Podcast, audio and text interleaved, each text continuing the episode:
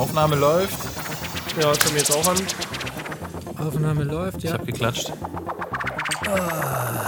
Also mal, noch mal einen großen Schluck. Ja, das ist. Äh, Das äh, fängt schon wieder gut an.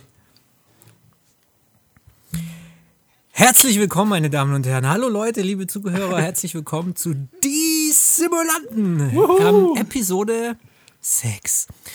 Ähm, ja, schön, dass ihr alle da seid. Wir begrüßen euch jetzt hier zur nächsten Folge unseres Podcasts und wir haben heute so viel im Gepäck, mein Kopf platzt, platzt fast. Ähm, ich weiß gar nicht, wo wir anfangen sollen. Ähm, als allererstes möchte ich natürlich ähm, die anderen Podcaster hier in der Runde begrüßen, nämlich den Raffi. einen wunderschönen guten Abend, liebe Liebenden. Und den Tommy. Hi Tommy. Hallo, guten Abend.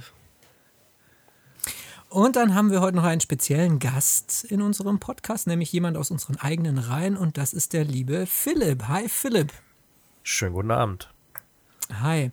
Und äh, ich weiß nicht, der, der Raffi ist doch immer so toll in der Vorstellungsrunde. Vielleicht möchte er noch ein bisschen was zum Philipp sagen. Also Philipp ist, wie ihr schon vom Julius mitbekommen habt, quasi ein Redaktionsmitglied. Er ist aber nicht nur ein Redaktion, äh, Redaktionsmitglied.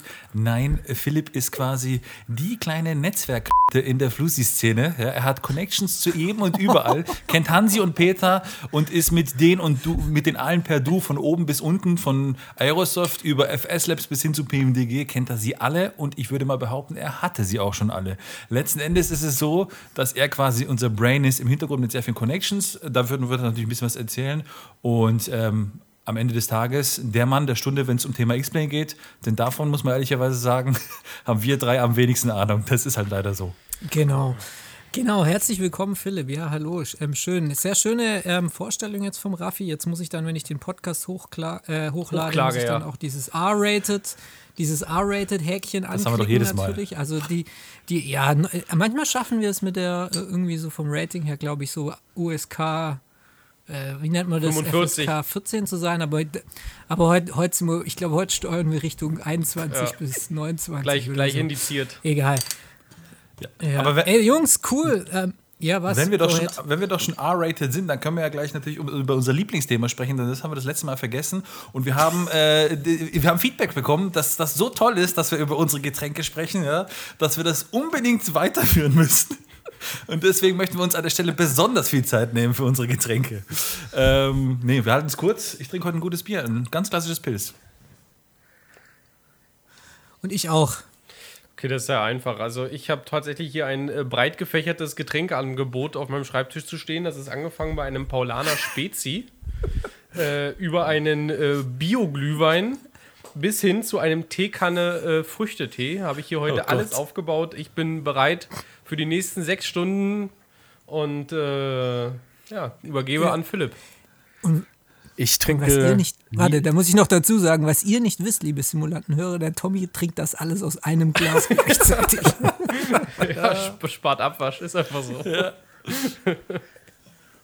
Ich trinke ganz klassisch ein äh, ähm, Herrenhäuser Bier. Das ist hier in Hannover, glaube ich, so der Klassiker. ähm, ja, und das mundet. Gut. Gut. Jungs, ähm, letzte Folge. Wir müssen noch mal über die letzte Folge reden. Ich möchte nämlich an dieser Stelle mal vielen Dank sagen für das bombastisch große und viele und zahlreiche Feedback, das wir bekommen haben Das für die stimmt. letzte Folge. Ne? Es war nicht nur auf unserer Seite, auf Cruise Level war ja die, waren die Kommentare da. Es, wir haben auch in anderen Foren natürlich Mäuschen gespielt und ein bisschen reingeschaut. Und es haben sehr viele gesagt, coole Sendung, e- echt top, holt öfters Gäste. Und das werden wir natürlich, das hatten wir eh schon vor, aber das werden wir natürlich auch in Zukunft weitermachen. Ähm, Gäste und Größen aus der Flusi-Szene. Wir haben auch nächste Folge einen ganz besonderen Gast. Das verraten wir aber erst am Ende der Sendung, wer das ist.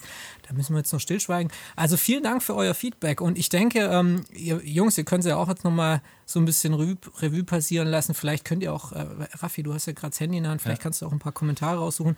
Also die letzte Folge war doch mega, oder? Der Rainer, also mir, ich fand das, den Rainer, ich kannte den seit fünf Jahren halt wirklich nur vom Lesen her. Und jetzt haben wir ihn letzte Mal per Webcam gesehen und mit ihm gesprochen und ich fand es einfach, also es war richtig gut. Also ich, mega. Ja. Den müssen wir wiederholen in die Sendung. Den werden wir auch bestimmt wiederholen in die Sendung. Also ich fand es auch sehr, sehr gut. Ähm, Ich habe auch, äh, wie wir am Anfang in der Sendung schon gesagt haben, hat jeder so seine Reiberei mit dem Rainer gehabt. Und äh, bei mir hat sich auch das Bild äh, irgendwo komplett gedreht. Also ich war auch äh, danach eigentlich sehr, sehr geflasht und ähm, ja, bin eigentlich, also habe eine ganz andere Meinung vom Rainer bekommen. Das muss ich mal an der Stelle wirklich so sagen. Und halt in seine Einblicke, ne, das war halt auch wirklich dann viel wert. Und so, ich sag mal, auch wenn er sich da, glaube ich, manchmal so ein bisschen zurückgehalten hat, tatsächlich, ähm, er hat schon einfach die, irgendwie das Kind beim Namen genannt, ne, woran es gerade äh, hakt im, im MSFS. Und das Ja. fand ich schon, äh, fand ich schon ganz geil eigentlich. Also an der Stelle hat mir auch gut gefallen. Ich habe die Folge äh, ja, ein bisschen, weißt du, so, äh, wie sagt man, Narzisst. Ich höre natürlich alle Folgen dann auch selber mir nochmal an. Ähm, äh, fand, ich, äh, fand ich eigentlich auch ganz geil und sehr lustig mit ihm, ja. Oder? Ja, also an dieser Stelle wirklich noch, noch mal Danke auch raus an, an, lieb, an dich, lieben Rainer. Und ihr, ähm, ihr habt, also euer Feedback war, ich bin jetzt gerade nochmal am Durchlesen, also durchgehend kann man sagen, klasse, toller Beitrag, sehr informativ gewesen. Ähm, ihr solltet öfters Leute zu euch einladen, die die Szene der Flugsimulator auf die eine oder andere Art bereichern. Ne? Also deswegen, heute ist der Philipp nicht ein Lückenfüller, nicht, dass der Eindruck entsteht, wir haben jetzt keinen gefunden für die Sendung. Nein, im Gegenteil, ja, ähm, wir haben das Ja. bewusst quasi, dass wir immer mal wieder unsere Redakteure, die ja gewisse Expertisebereiche haben, einladen werden. Heute eben Philipp, Thema X-Plane und ja, noch ein paar andere Dinge. Ähm, also das heißt, es wird eine bunte Mischung, was das Thema angeht. Und man muss noch dazu sagen, dass der Podcast quasi stetig an Zuhörern gewinnt. Das gefällt uns sehr gut. Und die letzte Folge mit dem, ähm, äh, mit dem Rainer ähm, im Prinzip ja, die erfolgreichste war, was die Zuhörerzahl angeht. Und man sieht es eigentlich, wir äh, ja, steigen exponentiell durch die Decke. Ähm, also an dieser Stelle natürlich vielen Dank, ähm, denn wir haben eigentlich gesagt, wir fangen an und wir machen, wir sind zufrieden, wenn 50 Zuhörer äh, uns zuhören Das stimmt, regelmäßig. ja. ja. Und das haben wir bei weitem mehrfach, mehrfach, mehrfach übertroffen. Ja. Und da sind wir echt dankbar dafür an dieser Stelle. Also vielleicht mal ganz kurz auch an euch. Vielen Dank fürs Zuhören und äh, ja, viel Spaß. Genau. Wirklich. Also, das hält uns motiviert und ähm, ja, dass wir hier alle zwei Wochen in den Keller steigen, oder ich zumindest, wo die Audioqualität am besten ist. und dass wir uns hier über das Thema Flugsimulation unterhalten. Genau, und damit wären wir jetzt eigentlich auch schon beim nächsten Thema. Es ist ja natürlich in den letzten zwei Wochen wieder einiges passiert in der Flusi-Szene. Ähm, irgendwie, man merkt so ein bisschen, dass der Herbst kommt, dass auch so durch die ähm, ganzen Konditionen, in denen wir gerade leben, müssen wir jetzt sehr viel Zeit, ähm, sagen wir mal, stationär verbringen können, beziehungsweise müssen. Und dadurch ähm, entwickelt sich gerade in der Flusi-Szene auch wieder einiges weiter. Es kamen zwei Updates raus für zwei, also für zwei, würde ich mal sagen, große der, zwei große Simulatoren der drei großen, die es gibt. Also ich meine natürlich den Microsoft Flight Simulator Prepared Version 5 und X-Plane und für Prepared Version 5 und den Microsoft Flight Simulator kamen jetzt zwei Updates heraus.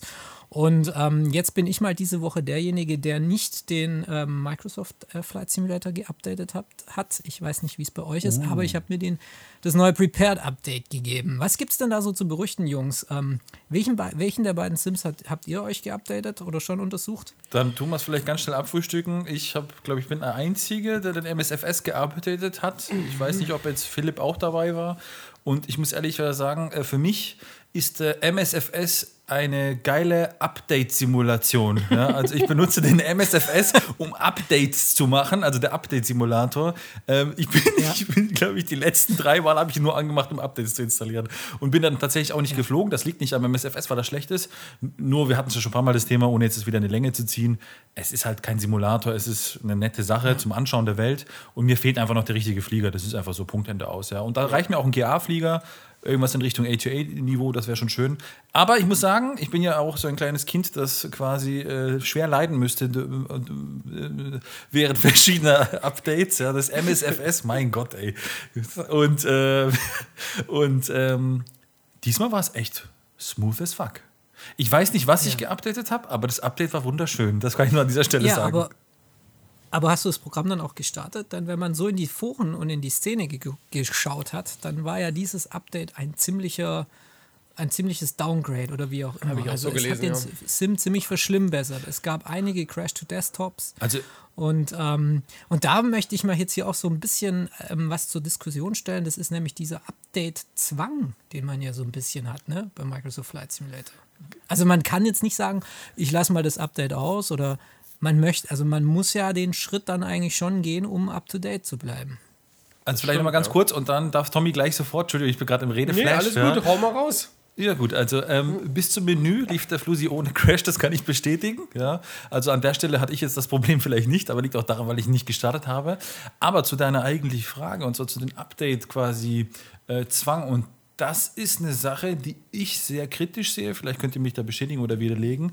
Ähm, das sieht man jetzt. Jetzt hat man ja die Option, pass mal auf, es kommt ein Update von P3D zum Beispiel letztens, da sprechen wir ja gleich drüber. Ich kann das Update dann installieren, wenn ich das möchte. Äh, einfach aus dem Grund, weil ich sage, meine ganzen Add-ons, die es gibt, Active Sky oder was auch immer, Flugzeuge, ja, sind noch nicht kompatibel. Die brauchen in der Regel, die schnellsten sind sagen wir ein, zwei Tage, aber manchmal so in der Schnitt kann man sagen, so nach einem Monat ist der Flusi spätestens komplett kompatibel. Spätestens ja tatsächlich eher so nach einer Woche oder zwei. Ähm, und im MSFS äh, habe ich das bisher noch nicht gesehen. Okay, vielleicht werden die da eine Lösung finden, dass es da quasi ja, eine andere Möglichkeit gibt oder quasi was jetzt externe Anbieter angeht, dass das ein bisschen anders geht. Aber wenn das nicht so ist, dann finde ich das ganz schön scheiße auf gut Deutsch, einfach aus dem Grund, weil du dann ein Update machst und dann aber ja, einen geupdateten Simulator hast, aber eine ganze Hardware drumherum und ganze Sachen funktionieren nicht. Ja, was, dann kannst du wieder eine Woche nicht fliegen. Das ist ja natürlich auch nicht das Sinn der Sache. Das gebe ich dir recht. Und vor allen Dingen der, glaub, der Vorteil beim Prepar 3D an der Stelle ist sogar noch nicht, dass ich nur nicht entscheiden kann, ob ich das Update machen will oder nicht. Ich kann sogar noch im Endeffekt Versionen zurückgehen. Ne? Also ich könnte ja heute noch Ja. Prepar 3D V3.1 installieren oder also weiß ich glaube ich doch oder ist das immer die aktuellste im Warenkorb, aber zumindest könnte ich halt eben noch auf andere Versionen zurückspulen.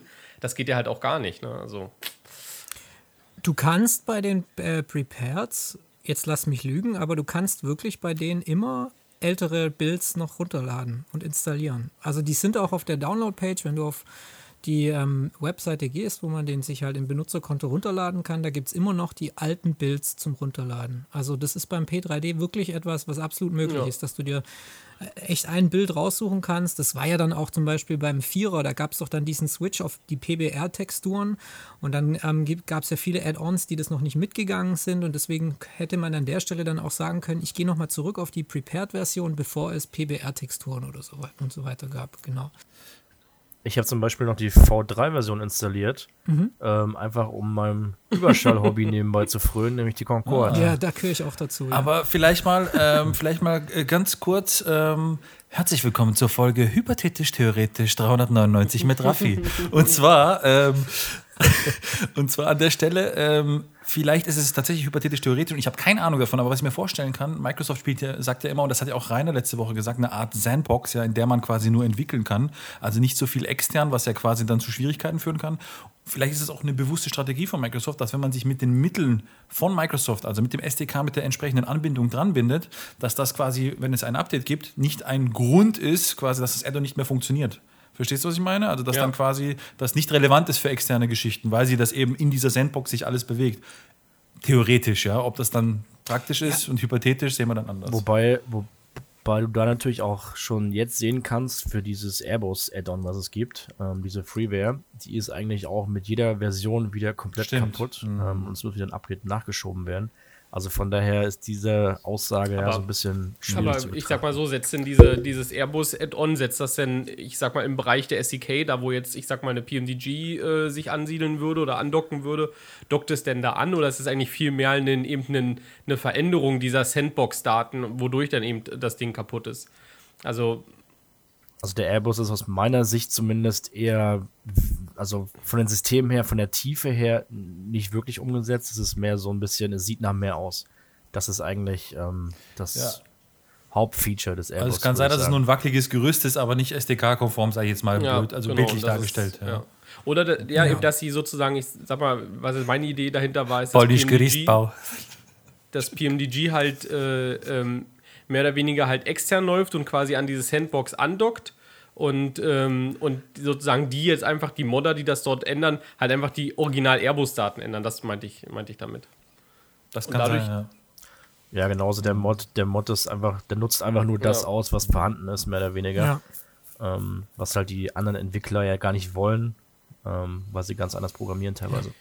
Ja, und deswegen, ähm, das ist deswegen jetzt auch gerade interessant, dass jetzt da diese Updates parallel rauskamen, denn der, der P3D ist ja auf die P Version 5.1 gegangen. Dieses Enhanced Atmospherics, diese, oh Gott, wie kann man das denn nennen? Was ist denn das? So eine Art Shader, interner Shader, Wetterdarstellungs- Mod-Installationsgerät. ähm, der wurde ja aus der Beta-Phase herausgenommen und was mich bei dem Update ein bisschen gestört hat, war, dass erstmal die ganzen Add-ons eben wieder nicht gingen. Ja? Also man musste, ich glaube, FS Labs war ja am schnellsten eigentlich, glaube ich. Das Zwei war, Tage ja, doch, später, FS glaub Labs ich, war ne? echt relativ schnell. Ja, und dann auf Hi-Fi Sim mussten wir ein bisschen warten. Die hatten gesagt, bevor wir Active Sky updaten, muss erst Lockheed Martin noch ein paar Sachen in, in, in Ordnung bringen. Das sagen die ja zurzeit die ganze Zeit irgendwie bei Hi-Fi Sim. Ja, bevor wir Active Sky für den MSFS rausbringen, müssen die erst wieder irgendwas. Muss Lockheed Martin erst irgendwas in Ordnung bringen. Ja, und jetzt ist Lockheed Martin wieder schuld. Aber jetzt haben sie ja heute ähm, ihr Update rausgebracht heute Morgen und ähm, ich habe es auch schon getestet, weil jetzt haben wirklich fast alle, sagen wir mal, so grundlegenden Programme, die es so gibt, die man so gewohnt ist, so die so zu den Must-Haves gehören für den Prepared, haben jetzt nachgezogen. Also zum Beispiel dieser FFTF, ähm, ähm, wie nennt man das, Modifier, also der diese äh, Fiber Time ähm, Gedöns benutzen ja ganz viele, um die Performance und die Blurries zu vermeiden in ihrem Simulator. Ihr wisst bestimmt, wovon ich rede. Und ähm, dann wurde Active Sky wurde geupdatet, genau, dann ähm, äh, Habe ich was vergessen? Ja, aber vielleicht mal ganz kurz für mich nur die Frage. Also, ich bin kein Programmierer, um Gottes Willen. Ja, ich möchte es nicht unterbrechen, ich weiß ja, ich bin immer der Spaßverderber. Ja. Allerdings an der Stelle, ähm, Normalerweise, wenn es doch ein Programm ist, also da, es muss doch irgendwie eine Abfrage von dem Programm geben, das quasi prüft, der Simulator hat die und die Version und meldet dann, ich bin nicht kompatibel. So unabhängig davon, ob er kompatibel ist oder nicht. Ja? Weil sonst würde das ja nicht funktionieren. Also kann, ist es nicht so, dass wenn man diese, diese Abfrage einfach nicht einprogrammieren würde, wahrscheinlich machen die das bewusst quasi, um Fehlinstallationen zu vermeiden, um es vorher überprüfen zu können, die Entwickler. Mir ist das schon klar, ja. Und dann quasi, um nicht eine Supportwelle auszulösen, ja. Ähm, und deswegen sagen die, pass mal auf, wir machen lieber so, dass das Programm dann nicht kompatibel ist und nicht funktioniert. Aber vielleicht mal an die Zuhörer, die, die in der Programmierwelt unterwegs sind, vielleicht können Sie es beantworten. Äh, ist das quasi bewusst programmiert, dass die Flugzeuge also eine Kompatibilität abfangen und nicht funktionieren? Oder ist es einfach nur, weil es halt nicht anders geht in der Softwarewelt? Weiß ich nicht. Also wenn ich so ein weil die, die PMDG würde ich jetzt mal sagen, als Beispielsnummer, ja, eine, ob die jetzt Version 4. irgendwas hat oder das ist der wahrscheinlich scheißegal auf gut Deutsch, weil die sowieso funktioniert, ja. Da macht nur Rendezzo dann einen langen Beitrag draus und dann sagt er, was er alles gemacht hat, eine lange Liste mit irgendwelchen Fixes, die aber keine Fixe sind. So. Ähm, und das ist die Frage, ob das nicht so funktioniert. Ich weiß es nicht, oder vielleicht wisst ihr das auch. Philipp, ich schaue dich an. Ähm, FS Labs? Ja, also ohne jetzt äh, tief ins Detail zu gehen, ähm, der, der Installer legt ja auch eine Logdatei an das ist auch ähm, aus Support-Sicht wichtig. Ähm, weil es gab schon ganz oft Fälle, wo die Leute versucht haben, das in eine falsche Version zu installieren. Und dann hat das einfach nicht funktioniert. Und es dauert aber auch ewig, bis du dann wirklich dahinter kommst und diese Fehler findest. Und deswegen vermute ich einfach, hat das schon deshalb seinen Sinn, das einzuprogrammieren. Einfach auch, um ein bisschen den Support und sowas zu erleichtern. Okay. Also eine bewusste Sperre quasi, wenn man so will. Okay. Ja, ja denke ich. Ja, ich sag mal anders, ja. wenn es, jetzt ist vielleicht, ob man da so drüber reden sollte, aber es gibt natürlich links und rechts und überall auf YouTube äh, gibt es ja auch genügend Videos, wie du irgendwelche Flieger irgendwo einbindest. Und wenn man sich, ich sag mal, das anschaut, das funktioniert ja am Ende des Tages auch. Und damit umgehe ich ja mehr oder weniger solche, solche Geschichten. Ne? Ja, also ich habe auch meinen meinen PSS Airbus im MSFS installiert. ja, geil.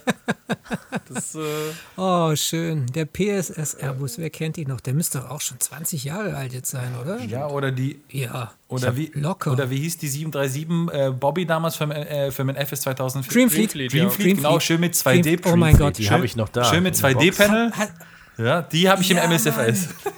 Geil zusammen mit der Oliver Papst Szenerie von Bremen ja, und Mallorca. Das war genau, so die, das war der Anfang. Klassikerroute. Und in, Boah, in Bremen, genau, in Bremen weiß ich noch, da konntest du über die NAV 2 Frequenz konntest äh, das Tor auffahren und den Hang Stimmt, und die Hangartore, ja. Ja, ja, ja, stimmt. Und da konntest du alles machen, die komplette Abfertigung. Die war so geil, die Das war der Wahnsinn damals. Ich bin auch nur noch zwischen Bremen das und Mallorca gependelt. Oh Gott, ja, das war genial. Das weiß ich auch noch. Und Philipp, hast du dann die Box mit der VHS-Kassette oder die ohne VHS-Kassette? Von der Dreamfleet? Äh, bei der 737 ohne. Bei dem Airbus habe ich sie mit ich auch, gehabt. Ich auch. Da gab es so eine große Box, die ja, war richtig teuer. Ja, übel. Aber das musste sein damals. Ja, das war genial. Da gab es dann eine VHS-Kassette und ähm, da war ein Flug drauf von Ganz einem kurz. Airbus. Ähm, ja. An die lieben Kinder, die nach 2000 geboren sind. Bitte googelt jetzt VHS-Kassette. Victor Hotel Sierra Kassette. Kurz auf Pause drücken, googeln lesen und dann wisst ihr, über was hier die Opas reden. Genau, und da war ein Flug dabei auf Kas äh, Videokassette. Das war ein Flug, glaube von Cardiff oder von Bristol nach Zakynthos mit einem alten, guten alten Airbus, noch so ein richtig alter Airbus, wo noch so schwarz-weiß Röhrenbildschirme drin verbaut waren. Also, oh Gott, da werde ich echt, das war, war cool. Naja, aber jetzt sind wir 20 Jahre weiter und beim, ja, und beim nächsten Sim und bei den nächsten Sims, also das Update wurde ausgefahren für den P3D. 5.1. Ähm, ich glaube, jetzt steigen so langsam alle um und der Sim, also ich, ich, das ist natürlich jetzt nur empfundene Wahrnehmung, aber wenn ich so in die Foren gucke und auch so ein bisschen mich auf Twitter umschaue, auch so im F-Sim-Forum, ähm, habe ich den Eindruck, dass auch die, ähm, der Simulator gerade so wieder ein bisschen am Trenden ist und die Leute sich auch wieder damit ein bisschen beschäftigen, weil sie sich jetzt einfach VFR-mäßig oder Sightseeing-mäßig ein bisschen satt gesehen haben im Microsoft. Da gebe ich dir recht. Ihr könnt mir gerne widersprechen, Nee, nee. aber das ist so ein bisschen meine Wahrnehmung. Das ist auch mein, genau. mein Research-Ergebnis. Ihr wisst ja, ich bin ja der Facebook-Gruppen-Durchsucher und Durchschauer und Durchgucker. Ähm, ist tatsächlich so. Also viele, ähm, gibt, also gibt einige Beiträge, die ich gesehen habe, da ähm, fragen MSFS äh, Jünger direkt, äh, also Jünger in Form von äh, Jungen in Form von Erstnutzer, ähm, ob es noch was mehr in Richtung Simulation äh, geht, weil sie natürlich dann schon mal auch vom Prepar 3D und so weiter und Explain gelesen haben. Ähm, gibt auch welche, die einfach radikal sagen, nee, das, ich habe keinen Bock mehr auf diese ganzen Abstürze, ich habe noch nie so ein Buggy-Spiel gesehen, ich installiere das und spiele, weiß ich was, keine Ahnung, Formel 1 weiter oder so. Das äh, habe ich auch schon gelesen. Aber tatsächlich, ja, der ähm, Prepar 3D, äh, ja, also eine totgesagte Leben länger. Und das ist jetzt tatsächlich hier auch der Fall. Und ich habe heute selber auf die 5.1 installiert und werde jetzt mal die ganzen Tage die Add-ons nachziehen und ähm, bin gespannt. Äh, vielleicht werden wir sogar einen kleinen Beitrag draus machen. Mal schauen. Ich denke, wir sind, wir denken, ich denke, wir sind jetzt uns auch einig, also wir in der Redaktion zumindest, ja, und das spricht aber wahrscheinlich auch für viele, ähm, sagen, der MSFS ist sehr gut, um Gottes Willen, der ist nicht schlecht, aber der braucht einfach noch Zeit, das ist so. Genau, ja. das ist es, ja. Und solange haben wir immer Genau, noch Spaß. total, ja. Ich meine, ich bin noch auf dem 4.5 unterwegs, einfach weil ich keine Lust hatte, bisher das zu installieren. Jetzt, wenn dann neue AMD-Grafikkarten rauskommen, dann hat man mehr Speicher, vielleicht werde ich dann auch auf den 5.1 umsteigen. Dazu sprechen wir aber gleich noch mehr. Ähm, und es ist halt so, ähm, dass mir zwar regelmäßig übel wird, wenn ich äh, mit dem MS, äh, mit dem P3D fliege, einfach weil die, das, weil die Landschaft so zum Kotzen aussieht. Ja, das ist einfach so, wenn man einmal den MSF gesehen hat, dann ist man einfach versaut. Das ist so. Ja. Ähm, aber trotz alledem überwiegt einfach der Faktor Simulation, Realismus, Flugzeuge und da kann einfach der MSFS noch nicht mithalten. Ne, so schön er auch aussieht. Aber das kann ein Vorteil sein. Das kann ein Vorteil sein, wenn man den MSFS kennt mit seiner visuellen, visuellen Qualität, kann das ein Vorteil sein für die Nutzung des Prepared. Denn ich habe jetzt irgendwie im Prepared nicht mehr so Bock, mir irgendwie den Sim mit visuellen Aufbesserungen voll zu knallen. Ne? Also ich brauche jetzt nicht mehr die ganzen Austauschwolken, die ganzen Austausch-Shader, die ganzen Austausch-Bodentexturen und so, weil ich sage, ja, der Sim ist eh hässlich. also versteht ihr? Und dadurch muss ich aber sagen, dass der Sim echt total smooth läuft. Weil er irgendwie nicht so vollgeschissen ist mit Add-ons und weil dieses, vielleicht ist es auch nur empfunden so, weil ich auch nicht mehr so viel Zeit dafür habe und ich nicht mehr so viel tweaken muss und installieren und deinstallieren und Configs bearbeiten, aber irgendwie läuft die Sache jetzt flüssiger und macht dadurch mega Spaß. Also, ja, aber gut. Das ist so. Also der, der, der P3D ist nach wie vor der beste Simulator, den wir je hatten. Das ist einfach so. Bis sogar, selbst mit MSFS, ja, ist einfach so. Weil er einfach. Im Moment vielleicht, Genau, ja. weil er einfach mehr Add-ons, mehr drumherum anbietet. Das ist einfach so. Ja. Und Ja, da, können das, da können wir vielleicht gleich mit, mit dem Philipp noch ein bisschen in Richtung X-Plane dann diskutieren, was der X-Plane so mitbringt. Ja, aber ähm, ja, ich denke, ähm, der MSFS, der wird da noch nachziehen, haben wir ja schon oft angesprochen. Wir müssen jetzt einfach noch ein bisschen uns hinlegen und geduldig sein. So sieht's aus. Genau, was der neue MSFS auf jeden Fall braucht, ist, ähm, oder brauchen wird wahrscheinlich in dann naher oder ferner Zukunft, ist gute Hardware. Und jetzt ist ja letzte Woche AMD, haben ja jetzt ihre Konkurrenzgrafikkarten, sage ich mal, vorge Grafik Da sind wir Karten wieder. vorgestellt. genau, da sind wir wieder beim alten Versprecher. Ähm, haben ihre Konkurrenzgrafikkarten zu den bereits von Nvidia vorgestellten Karten vorgestellt. Genau, ähm, macht mal Google auf, denn ich kann es gerade nicht. Ähm, wie heißen die Herren und Damen der Grafikkartenwelt bei AMD und was kosten sie und was kann man von ihnen erwarten? Also es gibt im Prinzip nochmal vielleicht an der Stelle, wer unseren vor, vor vorletzten Podcast gehört hat, da hat ja unser Hardware-Experte Sebastian gesagt, ähm, circa vor einem Monat, nicht upgraden, warten. Und man muss ehrlicherweise sagen, er hat wieder mal, das kleine Orakelschweinchen hat wieder mal recht gehabt. ähm, denn tatsächlich ist es so, dass ähm, das Warten sich gelohnt hat. Also es gibt von AMD quasi äh, drei neue Grafikkarten. Es ist die Radeon RX 6900 XT, das, wenn man so will, Topmodell. Dann gibt es noch die 6800 XT und es gibt die 6800 als solches. Also drei neue Modelle. Um es jetzt nicht in die Länge zu ziehen, kann man eigentlich wirklich jetzt sehr grob gesagt sagen, dass die mehr oder weniger die aktuellen Nvidia-Releases, also RTX 3800, 3700, äh, 3080 Entschuldigung, und 3070 und 3090 in Klammer, eigentlich von der Leistung in den Schatten stellen. mehr oder weniger, also eine bessere Leistung haben und preis-leistungstechnisch sogar noch günstiger sind. Also quasi wurde mal Nvidia richtig genatzt von AMD. Ähnlich wie es Intel ergangen ist, äh, schon vor längerer Zeit. Und das Schöne war dabei, dass die Intel-Preise dadurch stark gesunken sind.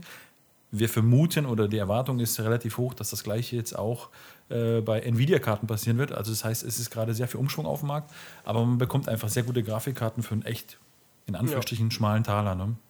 Und vor allen Dingen bin ich mal drauf gespannt ja. auf diese, ich sag mal, Derivate aller TI oder jetzt, ich weiß nicht, wie es jetzt genau bei AMD heißt oder so, diese Zwischendinger, die dann da vielleicht auch im, im Nachgang nochmal kommen. Da wird, glaube ich, für jeden was dabei sein. Und wenn ich alleine schon sehe, dass bei der 6800er, also sozusagen dem schwächsten Modell, äh, theoretisch bis zu 16 Gigabyte äh, möglich sind, das ist natürlich dann auch schon irgendwie eine Hausnummer. Ne? Da kommt auch die 3070, glaube ich, dann am Ende auch nicht ran. Also ich finde die auch sehr interessant, obwohl ich tatsächlich so ein Intel äh, ähm, bin aber ich auch, ähm, ja. ja, da bin ich echt mal gespannt, wo die Reise dahin geht. Also ich sag mal so, die Grafikkarten werden jetzt am 18. Dezember released. Mhm. Also übernächste Woche kann man kaufen. Wahrscheinlich werden die wahrscheinlich. November. Hab ich, was habe ich gesagt? Dezember. Ah. Ähm, und ich vermute mal einfach, dass äh, die natürlich innerhalb von zwei Minuten weg sein werden. Das ist leider so gerade ja. zur Zeit. Aufgrund von Corona und Pipapo gibt es ja da ein bisschen Schwierigkeiten. Da hat jetzt nicht nur AMD damit zu kämpfen, was Produktion angeht. Ja. Ähm, am Ende des Tages, zum Beispiel Honeycomb, konnte man wunderbar jetzt lesen vor ein paar Tagen, sind ja auch ein bisschen hinterher äh, mhm. mit ihrer Hardware-Geschichte. Na egal, auf jeden Fall, die 6800 XT ist, glaube ich, für 650 Dollar plus minus, äh, wenn sie sich dann einpendelt. Ich denke mal, so im Januar, Februar wird sie dann ein normales Preisniveau, eine normale verfügbar haben, wird sie um die 600 bis 500 Euro sein. Und ähm, die ist eigentlich stärker wie die aktuelle RTX 3080 hat deutlich mehr mhm. Speicher. Das ist gerade ein Thema mit dem P3D V5, wo er aufgekommen ist, dass ja wir wieder OOMs haben, dank dem Grafikkartenspeicher. das sollte da kein Thema sein, 60, 16 Gigabyte. Ja. Ähm, geile Nummer. Also das ist Preis-Leistungs eine Bombe. Das ist äh, also ich werde sie kaufen, definitiv. Und das wird meine allererste AMD-Grafikkarte. Ja. Das mhm. kann dann sein, dass es toll wird oder ich kriege einen Schlaganfall und sie fliegt aus dem Fenster. Ganz einfach. Gut, wobei man aber sagen muss, die AMD, das da, wir dann sehen. Da, da bitte korrigiert mich, aber die AMD unterstützen natürlich am Ende, was für uns das immer jetzt natürlich uninteressant ist, aber sie unterstützen am Ende das Raytracing nicht. Ne? Das ist schon weil das kann ich jetzt das ist ehrlich gesagt nicht. Raytracing nochmal für so ähm, Game Boy Color Besitzer wie mich, das ist quasi ähm, eine, eine Lichtsimulation. Ne? Also wie die, die Darstellung von Licht, Lichteinfall und Schattendarstellung und so weiter im Game. Oder? Genau, also ne, ja, die ja. berechnen halt eben den Lichteinfall und die Spiegelung und so weiter. Genau, das ist. Ähm, hat eben den Anschein, ich muss mal jetzt auch komplett laienhaft auszudrücken, äh, dass es sozusagen eben die Lichtberechnung so stattfindet, wie sie in real auch wäre. Also dass äh, die sind mit bestimmten Oberflächen mhm. versehen, die Objekte, die ja dann in entsprechenden, ich sag mal, ähm, ja, Beleuchtungszustand äh, wiedergeben können, je nachdem, wie das Licht dort einfällt, was eben sehr nah an der Realität dran ist, was aber auch eine hohe Rechenperformance ähm, äh, benötigt. Und die wenigsten Spiele, behaupte ich jetzt mal, das sind, glaube ich, mir sind nicht allzu viele bekannt, die das tatsächlich so richtig unterstützen, ähm, halt sich echt in Grenzen. Ne? Ich glaube, das war irgendein Call of Duty, was, glaube ich, mal dann unterstützt wurde.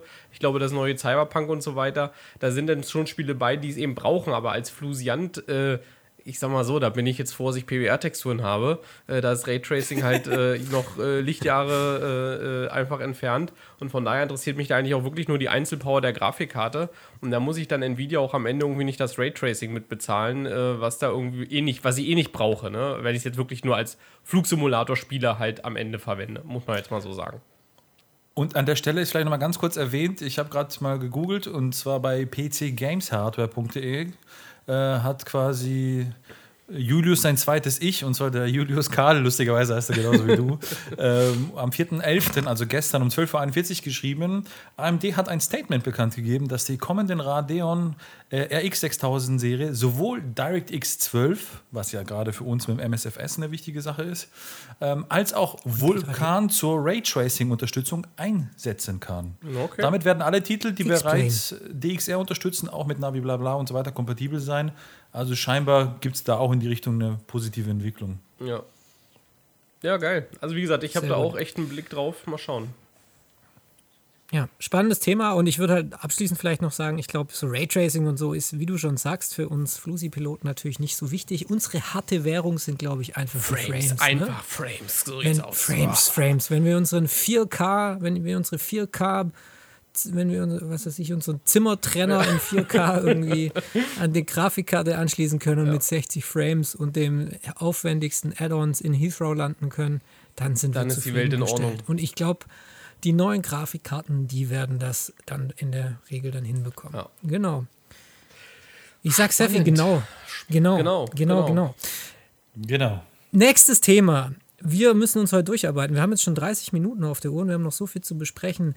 Deswegen, ich möchte euch fragen, Tommy und Raffi, ihr wart letzten Samstag wart ihr online unterwegs, Yes, nämlich auf Watzim und seid nach Tegel geflogen. Denn am 31.10. war ja leider, sad smiley, der letzte Tag für den wunderschönen, schönen ähm, 70er Jahre Flughafen Tegel.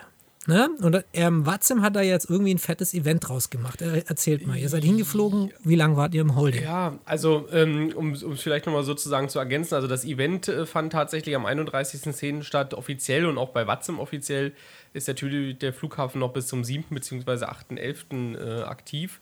Aber ähm, wie genau, Watzim hat ein Event veranstaltet, äh, Tegel Overload hieß das, äh, glaube ich, und ich glaube, sie haben es, wenn man es so in den in den äh, Facebook-Beiträgen liest und auch im Forum bei Watzim ein bisschen unterschätzt, wie viele Leute da tatsächlich anfliegen. Und ähm, also ich, äh, ich habe so eine Statistikseite gefunden, äh, also bitte korrigiert's, liebe Leute von Watzim oder auch wenn ihr es wisst, aber es waren tatsächlich dort 1000 Flugbewegungen äh, an diesem Tag. Also muss jetzt, das kann man nicht ganz genau eingrenzen, man kann das nur tageweise eingrenzen. Also tatsächlich 1000 Flugbewegungen, die dort stattfanden. Und ähm, ja, ich sag mal so, Raffi, das hat sich, das hat sich äh, Gott sei Dank nicht ganz bei uns, aber zumindest das, was man gesehen hat, äh, gut in den Wartezeiten niedergeschlagen, oder? So ist es. Also wir hatten zumindest das Glück, weil wir haben äh, quasi zu Beginn des Events oder sogar noch vor Eventbeginn sind wir in Tegel gestartet, eine kurze Runde nach München. Ihr könnt es ja nachlesen bei uns auf cruiselevel.de hat der Thomas einen tollen äh, Bericht drüber geschrieben, ja, ähm, wie unsere Flugverläufe waren und Erlebnisse während des Ganzen und ähm, sind dann quasi mit Eventbeginn wieder zurück aus München nach Berlin geflogen und in das Event reingeflogen und da war das noch relativ entspannt, sage ich jetzt mal. Also da war noch so ein bisschen wenig los und dann hatten wir beide mittags zu tun, Formel 1 stand an, pipapo. Ähm, und dann kam quasi der Abend und dann haben wir gesagt, komm, das war irgendwie cool, wir haben nochmal Bock drauf. Und natürlich, Thomas und ich sind die weltbesten Planer, die es gibt für Flugstreckenberechnung. ja. Und kam uns so die Idee, um 18, 19 Uhr war das, glaube ich, ich weiß es gar nicht mehr, die Ja, ja, Uhrzeit. so dem Dreh. äh, so haben wir doch gesagt, ach komm, lass doch mal nach Mallorca fliegen. Und für mich ist immer Mallorca, egal von wo aus ich fliege, ach, eine Stunde Flugzeit, ja. Weil ich als Kind, weil ich als Kind immer von Basel aus, da komme ich ursprünglich her, geflogen bin. Und von da ist es tatsächlich eine knappe Stunde und ein paar zerquetschte. Dass es aber von Berlin fast zweieinhalb Stunden sind, äh, war mir in dem Moment nicht bewusst. Und wir wollten natürlich hinfliegen, logisch, um das Event ein bisschen mitzunehmen, aber auch zurückfliegen, wie wir schon am Vormittag gehabt haben, in München äh, quasi, um das Event mitzunehmen. So, wir sind losgeflogen. Mein Flusi ist natürlich 300.000 Mal abgestürzt, bevor es losgeflogen ist. Ja, der Tommy hatte dann schon einen Slot, ist dann schon vorher losgeflogen. Ich bin hinterher, Warteschlange am Flughafen, Slot in 35 Minuten. Ich so, wie in 35 Minuten? Ich muss los. Der Tommy ist schon am Holding Point. Ja. Aber ich habe dann gepusht, da war der Tommy erst dran mit Start. Also ziemlich coole Sache. War richtig viel los. Also wir haben, die haben das echt gut gemacht, die Jungs mit Slot Coordinator. Da musstest du den Slot holen. Der hat dann gesagt, okay, dein Pushback ist erst in ja, 35 Minuten oder sowas. Ja. Dann konntest du bis dahin noch Eier schaukeln. Also war schon ziemlich cool. Wir sind dann nach Mallorca geflogen tatsächlich, hatten auch sogar dort noch Full ETC oder zumindest ein Approach oder sowas, weiß ich gar nicht mehr. ich, ja. Genau, dann haben wir schnell den Flieger umgedreht und sind zurück nach Berlin gedüst und hätten eigentlich, also das Event ging offiziell bis um 12 Uhr abends und wir hatten Ankunftszeit 1 Uhr nachts. So, Ja. also eine Stunde nach Eventende. Und dann habe ich schon zum Tommy gesagt, oder er zu mir, ich weiß es gar nicht mehr, als wir unterwegs waren, habe ich gesagt, du pass mal auf, guck mal, da sind noch so viele Flüge und das war halb zwölf, also noch gute eineinhalb Stunden Flugzeit für uns. Da sind so viele Flüge im Luftraum, die werden doch jetzt nicht einfach zumachen um zwölf, ja. Ähm, dann geht ja das richtige Chaos da los, wenn da noch über 100 Flugzeuge im Luftraum sind. Und dann habe ich gesagt, gut, schauen wir mal, wir fliegen einfach mal hin. Ja. Und wir haben dann gemerkt, als wir immer näher gekommen sind, wurden die Holdings immer kürzer, immer, immer, immer leerer, immer leerer. Für uns waren es, glaube ich, so 45 Minuten Wartezeit, sowas ging. Ja, so in dem Dreh, ja. Ja. Es gab aber es gab Leute, die hatten bis zu zweieinhalb Stunden waren die in Holding. Die sind von Frankfurt nach Berlin-Tegel drei Genau. Stunden geflogen. Man kann ja in, vielleicht mal so für, für die Interessierten, also es gibt ja so, äh, diese Website Vatastic, da kann ich ja gucken, die anderen äh, Watze-Piloten, die da umherfliegen. Und da sehe ich immer die Online-Zeit, also wie lange die schon online sind. Und da hatten wir tatsächlich jemanden, genau, deswegen wussten wir das, äh, der irgendwie, glaube ich, ja Frankfurt, Berlin hatte und Time Online zweieinhalb Stunden hatte. Ja. ja. Das ist ja dann krass, weil noch, ich glaube, in der Realität, wenn irgendwo Verstopfung ist am Zielflughafen, dann lassen die dich ja erst gar nicht starten. Haben die Das auch war, gemacht? das war auch tatsächlich so. Also, Also, also haben die in München Nee, oder, nee, oder in Frankfurt hätten die ja dann eigentlich sagen müssen, bleibt mal schön stehen, Genau, aber auch. in Tegel ist noch Verstopfung. Ja, also zum Beispiel in London Okay. Heathrow und, und auch in anderen äh, Städten ähm, hat man, also Städten, wenn man es so will, haben sozusagen die Controller dann auch keine Freigaben mehr für Tegel erteilt. Und, Ist ja witzig. Ja, und, ähm, und ansonsten die, ähm, ich habe so ein, wie gesagt, im, im Watzim-Forum ist so, so ein kleiner Abriss mit der Organisation. Also die haben tatsächlich auch eigentlich mit all den anderen Watzim-Divisionen um Deutschland herum, ähm, haben die auch vorher kommuniziert, haben das geplant, da, weil da die Streckenlotsen schon anfangen mussten, halt mit Planen, äh, wie der Zulauf dann sozusagen auf Berlin aussieht. Also es war wirklich, äh, ja, äh, fast as real as it gets. Also das äh, war wirklich, wirklich krass, ja. So, und, und dann sind, Also, warte ganz kurz, so, und dann sind wir da im Anflug, ja, halb äh, 1.20 Uhr im Holding, 1.30 Uhr im Holding, 1.40 Uhr im Holding, ja, also wirklich 45 Minuten im Holding gehangen. Und die Lotsen, und also ich war ja total am Arsch, ja, also ich bin am Morgen, ich weiß gar nicht, habe auch die Nacht davor relativ wenig geschlafen, aber wirklich platt, ja, ich war tot und nass geschwitzt, war müde, aber es hat so eine Laune gemacht, Ja. das war einer meiner Geistflüge, die Lotsen, die waren so gut drauf, da denkst du dir, okay, es ist 2 Uhr nachts mitten in Deutschland. ja, Du bist nicht bei einem American Real Flight Event. Das heißt, die Jungs, die sitzen da auch zur gleichen Zeit wie du vom Rechner, haben da tausende Flugbewegungen gelotst ähm, und machen immer noch, ja, freundlich, ja, schönen guten Tag, identified, ja, turn left heading, bla genau, bla. ja, Und nur einmal zum Director mit Call Sign, ja, schön, mach's gut, ciao. Also die waren echt cool drauf, die Jungs. Vielleicht an der Stelle ein Gruß an den äh, Berlin Arrival war das, glaube ich, der im Süden, der war echt äh, gut drauf. Ich weiß nicht, wie der hieß, der Junge, aber seine Stimme, ich habe mich verliebt in ihn. Ich habe ihn am nächsten Tag sogar nochmal gehört. Und sind dann irgendwann mal um 2 Uhr nachts gelandet. Full ATC, der Flughafen immer noch ra wirklich rappelvoll. Und wir waren eine der letzten Landungen. Ne? Und jetzt gleich erzählt Tommy nochmal, was er für einen emotionalen äh, Landungsmoment hatte nochmal zum Schluss. Und ich glaube, das war die vorletzte oder drittletzte Landung, bevor das Event zu Ende war. Also war richtig geil. Und jetzt kommst du, Tommy. Genau, also ich hatte dann, das habe ich auch im, im, im Beitrag geschrieben, äh, hatte noch die Möglichkeit, einen Swing-Over zu machen. Das ist jetzt ja auch nichts, was man als A raten muss, sondern es ist tatsächlich ein ja, mehr oder weniger normales Verfahren in der Flug- äh, oder in der, in, der, in der Fliegerei, nämlich wenn man im, ja, mehr oder weniger im Short Final oder zumindest im Final nochmal die Landebahn wechseln muss. Also man ist im ILS-Anflug oder generell im Anflug auf eine Bahn und da gibt es nochmal ein Swing-Over. Das bedeutet, äh, dass aus Kapazitätsgründen, weil man sonst, sonst durchstarten müsse, dass man einfach auf die daneben liegende Landebahn ausschwenkt. Und das äh, hat der Lotse mich gefragt, ob ich dazu in der Lage bin. Und äh, natürlich äh, war natürlich für mich als äh, versierten Flugsimulator-Kapitän natürlich überhaupt gar kein Problem. Ähm, haben dann eben einen, Swing-Over auf die 26 links gemacht und äh, das war natürlich dann auch nochmal, hat man halt auch nicht alle Tage und wenn man in der Regel ja nicht online fliegt, äh, nämlich offline, so nennt man das, äh, dann ähm, äh, hat man das ja in der Regel halt nicht, sondern da landest du und gut ist und äh, von daher war das nochmal ein, ja, ein spezieller Moment, den man gar nicht so, also den ich sozusagen im Online-Fliegen noch gar nicht so oft hatte. Und vielleicht nochmal, um das Thema abzuschließen, in dem Moment quasi, ich bin ja quasi, ich hab, bin ja vor Tommy, bin vor Tommy gelandet, bin zum Gate gerollt und habe das gesehen, diesen Swing-Over vom Tommy. Ich habe äh, im Inneren, vor den Augen quasi Andrea Bocelli, Time to Say Goodbye gehört. Ja. Mit Tränen in den Augen habe ich die Parkierungslinie verpasst, ja. bin fast ins Terminal gerollt, ja. aber das war ein schöner, äh, emotionaler Event, nee, äh, Moment, nee, also war ein geiles Event, muss man sagen. Also Ja. hat echt Bock gemacht, fertig aus. Also genau, das. Und man hat auch den, so fand ich jetzt zumindest so, äh, bevor wir dann offline gegangen sind oder bevor dann da alle gelandet sind und sich auch nochmal bedankt haben, man hat das den Lotsen auch schon angemerkt, dass es für die auch tatsächlich, das mag jetzt auch alles, ich sag mal, irgendwo für Leute, die natürlich da irgendwo nicht drin sind, die Marken das vielleicht schwachsinnig finden. Aber man muss ja vielleicht auch sehen, die Lotsen, die sitzen auch bei Watzim schon seit Jahren und lotsen an, in Tegel am Flughafen. Und, ähm, und auf einmal wird auch deren Flughafen sozusagen zugemacht. Ne? Und, und da ist natürlich dann schon irgendwo auch eine Emotionalität bei und das hat man eben den Lotsen dann zum Schluss auch dann, dann angemerkt. Also das äh, war schon so.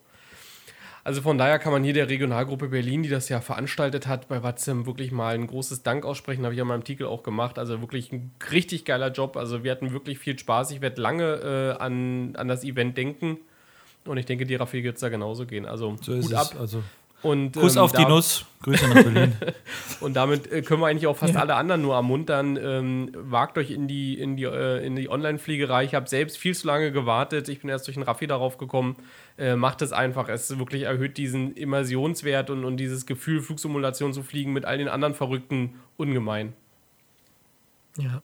Ist einfach so. Richtig, ja, und derzeit, ja, und man, das sind ja auch richtig viele Leute unterwegs. Also man denkt immer, ja, Pilot spielen, das, das, ich bin der Einzige hier im Dorf, der sowas macht, aber es sind richtig viele Leute auf der Welt unterwegs, die sich mit diesem wunderbaren Hobby auseinandersetzen. Und jetzt ist ja auch gerade von diesem, das hab- haben wir auch einen Artikel dazu geschrieben, auf cruiselevel.de ist ja auch gerade dieser weltberühmte Flugsimulator, Eigenbau-Flugsimulator der Boeing 747, nämlich simfest.co.uk. Die sind ja im Moment auch unterwegs und fliegen um die Welt und haben auch immer bestimmt so 200, 300 Piloten im Gepäck, die mit ihnen mitfliegen. Also ja, ist ein Hobby, das gerade in, der, in den Zeiten, in denen wir leben, eigentlich auch uns ganz gut connecten kann über, die, über den Planeten hinweg. Das stimmt, ja. So ist es. Genau. World, So. World Flight, Charity Flight. Aber dann machen auch viele andere Home-Cockpits auch mit, jeder, mit den Jungs zusammenfliegen. Ist ziemlich cool eigentlich. Ja, richtig. Und die sammeln für einen guten Zweck, das muss man vielleicht an der Stelle nochmal sagen. Ne? Also Das stimmt, ja. Hat einen netten Beieffekt und die sammeln da ordentlich. Also, das ist schon eine coole Sache. Da geht es in die Tausender definitiv, was sie da einsammeln an Spenden. Genau. Also es ist echt cool. Die fliegen immer so kleine Lecks von zweieinhalb, drei Stunden und dann kann man ihnen, kann man was spenden und dann wird da, wird die Spende mit einer Botschaft versehen und das wird dann bei denen im Cockpit auf dem ACAS-Drucker ausgedruckt, dann lesen sie das vor und ähm, unter all denen, die spenden, wird, wird dann auch pro Flug immer noch ein Goodie verlost. Also das sind wirklich echt alle im Boot, von Aerosoft über Orbix, äh, äh, also jeder bietet dort immer irgendwas, ein Goodie an, das man gewinnen kann. Also es lohnt sich echt. Ich glaube, die sind jetzt noch ein bisschen unterwegs. Ja, die kann man, Bis, äh, die kann man verfolgen. Nächste Woche, oder? Ja, sowas, ja. Die kann man verfolgen, wenn man das möchte, auf twitch.tv slash simfest UK. Genau. Super, Leute, wir haben 40 Minuten schon auf der Uhr und der Philipp, Philipp, bist du noch wach? Julius, du musst nochmal, glaube ich, genau sagen, weil ich weiß nicht mehr, wie genau genau nochmal ist. Anyway. Ja, wir haben den Philipp heute heut am Start. Wir wollen nämlich mal das Thema X-Plane be be beackern. Ne? X-Plane ist ja so ein Simulator, der gehört, ich habe ja vorher von den großen drei gesprochen, also MSFS, Prepared und X-Plane. Und X-Plane, muss ich sagen, ist irgendwie ein Simulator, den ich in den letzten Jahren mir irgendwie nie installiert habe. Ich weiß nicht warum, woran es lag. Ich hatte irgendwie, vielleicht haben mir die Add-ons gefehlt oder ähm, ich weiß es nicht. Aber vielleicht können wir mal, es gibt natürlich da draußen viele Zuhörer, die X-Plane kennen, aber Philipp, erklär mir mal, wenn es jetzt so einen großen Unterschied geben oder wenn du einen großen Unterschied benennen müsstest zwischen dem Prepared und X-Plane, was wäre dieser? Boah, der größte Unterschied meiner Meinung nach ist eigentlich diese riesen Freeware-Community. Ähm, es gibt die zwar auch im Prepared oder früher FSX, aber für den X-Plane bekommst du quasi alles in irgendeiner Form umsonst. Es fängt bei einem Pushback-Tool an. Du kannst dir die Fototapeten umsonst erstellen. Ähm, es gibt mit der Zibo 737 gibt's ein super Flugzeug für Lau. Und ähm, ja, das sind meiner Meinung nach die größten Unterschiede eigentlich zum Prepared aktuell. Okay, die Sibo 737, das ist dann ein Bobby oder New Generation oder? Ähm, das ist eine 800. Aber es gibt, meine ich, auch Derivate 700 und 900. Aber dieser Zibo-Mod selber ist halt die 800er. Okay. Und was man Ja. auch noch sagen muss, ne, der, ähm, der X-Plane war ja natürlich immer viel, viel besser, was Dynamic Lighting angeht, was Nachtbeleuchtung auch angeht. Ja. Da war der immer meilenweit voraus. Da hat der Pete Pair 3D tatsächlich ein bisschen aufgeholt in den letzten Jahren. Das kann man schon so fast sagen, oder? Oder ist da immer noch ein Schritt voraus? Also seit dem, seit dem Vulkan-Update finde ich X-Plane wieder noch einen Schritt weiter in der Sachen Beleuchtung. Ähm, mit dem neuen Prepared V5 ist es schon, sind sie, ist Lockheed Martin rangekommen, muss ich sagen. Aber der X-Plane wirkt irgendwie in der Hinsicht immer noch definitiv einen Schritt weiter. Okay. Ist denn, aber Okay, und- hattest du denn, hattest du denn nie eine X-Plane-Version, Julius? Gar, also gar nie, nie, na, nicht? Ne? Nein, ich habe es irgendwie nie, Wie- nie, das hat es nie auf meinen Rechner geschafft. Wie ist denn der, Ich wie ist, wie ist denn der Chefredakteur geworden? Da muss ich dir jetzt reinreden, du. Das Muss weiß ich aber mal- ich glaube, müssen wir in der Bewerbung mal gucken, ob der das reingeschrieben hat an der wir, Stelle. wir suchen einen neuen Chefredakteur, wenn jemand möchte. Ja, ich kann ja trotzdem, ich berichte ja auch viel und ich grase schon ja, auch recht. immer die Communities ab, aber ähm, zu meiner Verteidigung. Aber ich habe ihn wirklich noch nie installiert. Und die Frage ist ja, also es ist ja, ähm, man, ähm, wir sind jetzt in der Version 11 bei X-Plane, oder? Ja, 11.5 ist die Mhm. aktuellste Version. Und du hast jetzt gerade was angesprochen, Vulkan. Das ist ja irgendwie, erklär das nochmal ein bisschen, was ist, das ist irgendwie neue Grafik-Engine oder sowas, ne? Also mit der, mit der Version 11.5 ähm, kam diese Vulkan-Engine für Windows, beziehungsweise die Metal ähm, für die Apple-Produkte. Und das im Endeffekt ist das DirectX 12, so wie es im Prepared for 5 jetzt ist. Ähm, dadurch wurde die Performance wesentlich verbessert. Also teilweise sogar ähm, 50% mehr als früher. Okay, krass. Und wie ist der, also angenommen, du hast installierst jetzt auf der Hardware, wo ein ähm, P- P3D vielleicht gut läuft, so mit 40 Frames oder nehmen wir das jetzt mal als Benchmark. Wie läuft da im Vergleich der X-Plane? Also bei mir ist es so, mein, mein X-Plane läuft mit dem A300 bei gelockten 60 Frames, egal wo ich hinfliege. Und das habe ich im Prepared aktuell nicht ganz. Zwar ist der mit dem FS Labs auch gut dabei, aber so äh, es dann doch nicht. Okay. Okay, krass. Und äh, die. Jetzt wollte ich irgendeine Frage stellen. Jetzt, total, jetzt, hast, du- jetzt hast du mich total aus dem Konzept gebracht. Ich fand vorhin die Antwort von äh, äh, Philipp hat schon erzählt, ja, guck mal, was der für 50% mehr Performance, geiles Ding. Und die Antwort von Thomas war, okay, krass. Leck mich am Arsch mit deinem X-Play. nee, so war es ja nicht gemeint. Aber ich habe, ich habe, vielleicht, vielleicht kann ich mal meine, meine X-Plane, ich- ja, Leidensgeschichte ist vielleicht auch ein bisschen übertrieben, aber da äh, habe ich tatsächlich noch in Berlin gewohnt. Ich weiß gar nicht, ob ich schon im, im Studium war oder so. Ich kriege das auch gar nicht, glaube ich, zeitlich mehr zusammen. Da dachte ich mir irgendeines Tages mal, als ich durch den örtlichen Mediamarkt geschlendert bin, ach, guck mal, X-Plane, das nimmst du dir mal mit. So, hab das dann äh, tatsächlich gekauft. Weiß gar nicht, das kostet 50 Euro oder ich glaube, so ganz so günstig sind die ja dann auch nicht. Hab das installiert, hab mich da auf die Startbahn gestellt und das hat irgendwie so einen Grauschleier. Das hat mich irgendwie, das sah so irgendwie so krass nach Spiel aus, dass ich das direkt am selben Abend wieder wirklich deinstalliert habe und das einfach in die Ecke gelegt habe und seitdem nie wieder irgendwie einen Schritt in Richtung X-Plane unternommen habe. Und äh, aber wenn ich mir die Flieger halt so angucke, also ob das die 737 ist oder auch jetzt äh, der, der A300, wo wir nachher vielleicht nochmal drauf kommen, ähm, da muss ich echt sagen, da denke ich mir manchmal, oh, mal, vielleicht hast du das auch einfach ein bisschen zu schnell in die Ecke gestellt und vielleicht sollte man sich mal eine aktuelle Version holen von X-Plane. Also ich habe den X-Plane ähm, 11 damals eigentlich kurz nach Release gekauft, habe ihn getestet und hab, dann ging es mir eigentlich wie dir. Ähm, seit der 11.5 Version und den ganzen Add-ons, die so in den letzten ein, anderthalb Jahren rauskamen, ist der von der Qualität der aber extrem angestiegen, der Simulator im Vergleich zu früher. Ähm, ich habe meine ersten X-Plane-Erfahrungen war mit dem X-Plane 8, meine ich sogar. Und das war wirklich eine Katastrophe. Ähm, bin dann bei Prepared bzw. FSX damals noch geblieben. Ja, aber der 11.5, der hat mich definitiv überzeugt. Also du würdest empfehlen, äh, jemand, der auf P P P3D steht, ähm, schau dir mal den X-Plane an. Es ist immer schwierig, wenn man so einen, so einen Simulator schon lange kennt, wie es jetzt bei uns der Fall ist, wie FSX und Prepared, äh, wenn man dann komplett auf was ganz anderes umsteigt, weil er ist wirklich schon anders, definitiv. Wenn jetzt aber einer gar keine Erfahrung hat, ist der X-Plane wesentlich einfacher zu bedienen als der Prepared. Okay. Das, das ist nämlich, das ist immer, was der Bauer nicht kennt. Ne? Das ist so ein bisschen das Problem vielleicht Ja. an der Stelle. Aber das kriegt man noch alles hin. Aber was für mich, glaube ich, so der größte Showstopper ist, gibt es Chaseplane für X-Plane? Ja, X-Camera heißt es da. Also das, das äh, Das ist für dich der Showstopper. Hey, guck mal, Jetzt guck mal ein Kameratool. Darf ich vorstellen, Raphael von Cruise Level, die Simulanten, das wichtigste Add-on für ihn in einem Flugsimulator, das Kameratool. Ja, das ist so. Lach ruhig, du Blödmann, ja, du Pusemuckel, du Pflaum August, aber äh, es ist halt. Aber ich finde es, äh, find tatsächlich wichtig, ähm, weil das für mich. Äh, ich habe X-Camera tatsächlich, also ich habe den X-Plane tatsächlich auch installiert. Und ich habe ihn eigentlich nur deswegen installiert, weil ich die X-Sec gekauft habe damals und sie fliegen wollte, also die 737 Classic, also ein Bobby quasi, eine 737-300, weil es die ja für ein P3D so gesehen nicht gibt. Da war ja tausende Projekte, die irgendwie im Sand verlaufen sind, zuletzt des Quality Wings, leider Gottes. Ähm, und die Karre macht schon Bock. Die ist, ich, ich, ich kenne mich jetzt nicht in der X-Plane-Welt aus, korrigiere mich bitte, Philipp, wenn ich falsch liege. Wahrscheinlich der A300 wird dir wahrscheinlich, was das Thema den Rang abgeht, ablaufen. Aber ich hatte das Gefühl, dass die X-Sec, also die 737 äh, Bobby, wenn man so will, quasi so ein bisschen von der Immersion der FS-Labs des X-Planes ist. Einfach weil die rattert, knattert, kistelt, klappelt, bumselt, wapselt, diepselt. Ja?